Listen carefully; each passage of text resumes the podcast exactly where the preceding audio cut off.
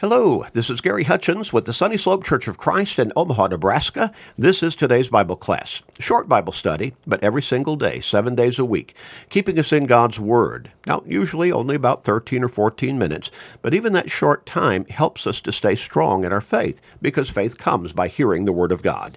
It also helps keep us focused on our relationship with God and helps us to have a better mindset as to how to deal with whatever life throws at us every day. And life throws a lot at us. Well, help people in your life grow in their faith, come closer to God, maybe even get to heaven by sharing these short studies with them every day through Facebook friends, text messages, and other technological means. Make that commitment. Help somebody in your life. And that'll be a blessing for you as well as for them.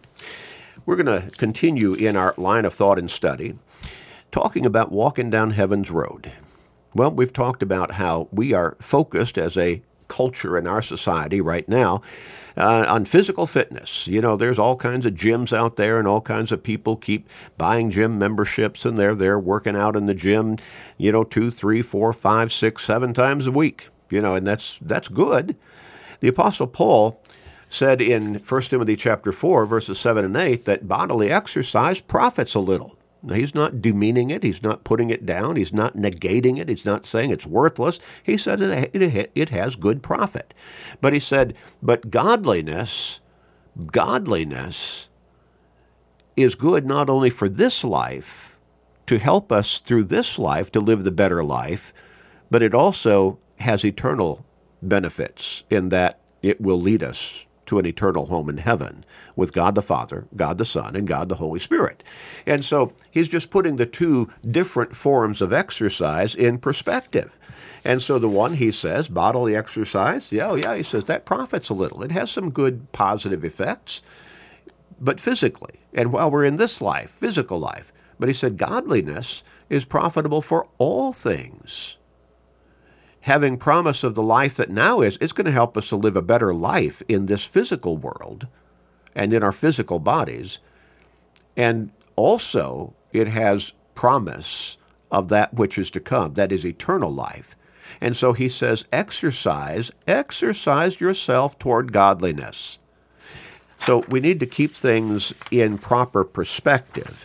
And I'm afraid that our culture in our country right now is largely focused on the physical and devoid to a great extent of spiritual focus in life. So we need to correct that because there are only two roads to walk through life in this world. One is broad and wide, and it's the life of sinfulness and ungodliness and wickedness and evil. It's corruption, and that leads to hell, eternal condemnation in hell. The other road is straight and narrow, and it's the way of God's truth that leads us to eternal life in heaven. There is no middle road, there is no third or fourth roads to choose from. It's one or the other. Jesus lays that out, that truth out succinctly in Matthew chapter 7, verses 13 and 14. You're walking down one of those roads right now. Now, our knee jerk reaction, our emotional response is automatically, well, yeah, I'm, I'm walking down that pathway of truth toward heaven. But self examination is something that is taught in the scriptures repeatedly. Are you really walking down that pathway of God's truth? Are you living by His word, by the teachings communicated to you in the Bible? That's the guidebook down that particular pathway of truth. It's God's truth. Jesus said, You shall know the truth, and the truth shall set you free. John 8 and verse 32. And he identified that truth as being God's word in John 17 and verse 17. Which, which pathway are you going down? Which road are you taking through life? Jesus said most people, most people are heading down the wrong road toward eternal condemnation in hell. He said the few are walking down that narrow, that narrow one lane road of truth toward heaven. Which one are you on? Truthfully. Well, we want to talk about walking down heaven's road. And what are the characteristics of walking down heaven's road? What are the characteristics of that road if I'm taking that particular road through my life? Well, we've talked about a number of them already. To walk down heaven's road, we're going to be walking in the light of God's Word. 1 John chapter 1 verses 5 through 7. His word is the pathway of truth. It's the guidebook to walk to, to live down, to walk down that pathway of truth. Psalm 119, 105, Your word is a lamp to my feet and a light to my path. And there is no darkness of sin in God, going back to 1 John 1, verses 5 through 7. Walking down heaven's road is a walk in truth, the truth of God's word. John 17, 17 again. Your word that sanctify them by your truth. Your word is truth. And again, it is the truth that will set you free from the condemnation of sin and the guilt of sin. The truth of God's word, when we embrace it and live by it, make the proper applications to our lives. John 17 and verse 17. It is to walk uprightly also, uprightly, and that is with integrity. Psalm 25 and verse 21. It is also to humble ourselves before our God, so to walk humbly with our God. Micah 6 and verse 8. Jesus said in Matthew 18 and verse 4 that we need to humble ourselves as a little child. In other words, with absolute respect for God, as God, our Creator. It is to walk properly. So we need to live, we need to conduct ourselves in a proper fashion. Romans 13 and verse 13. And that would be to walk to live our lives in God's way, guiding, uh, having been guided in that direction and in that kind of, of, of lifestyle by God's Word, Philippians 4 and verse 8. Now, it is also to walk worthy of our identity as a Christian, to walk worthy of our identity as a Christian. Think about that. Someone has said, we need always we need to always live in such a way that we honor our name. And that's talking about from a physical perspective. The name of our family. We don't want to dishonor our family, our family name, by living in such a way that, that our family is ashamed of us because we've lived such an ungodly life. In Ephesians 4 and verse 1, the Apostle Paul wrote, I, therefore, the prisoner of the Lord, beseech you to walk worthy of the calling with which you were called. In other words, to walk worthy, as worthy as we can in this physical life, of the calling of our Lord and Savior Jesus Christ through the gospel message of forgiveness and salvation and eternal life that God sent him to bring to us in Colossians 1 and verse 10 that you may walk worthy of the Lord, fully pleasing him, being fruitful in every good work and increasing in the knowledge of God. Now, we're never going to be fully worthy of our Lord, but we need to walk, walk as worthily as we can in our lifestyle before Him, demonstrating by the way that we live that we're so thankful that He went to that cross for us, that we're so thankful that God loves us so much that He sent His Son to die for us so that we could be forgiven of our sins and have eternal life with Him in heaven. In 1 Thessalonians chapter 2 and verse 12, that you would walk worthy of God who calls you into his own kingdom and glory.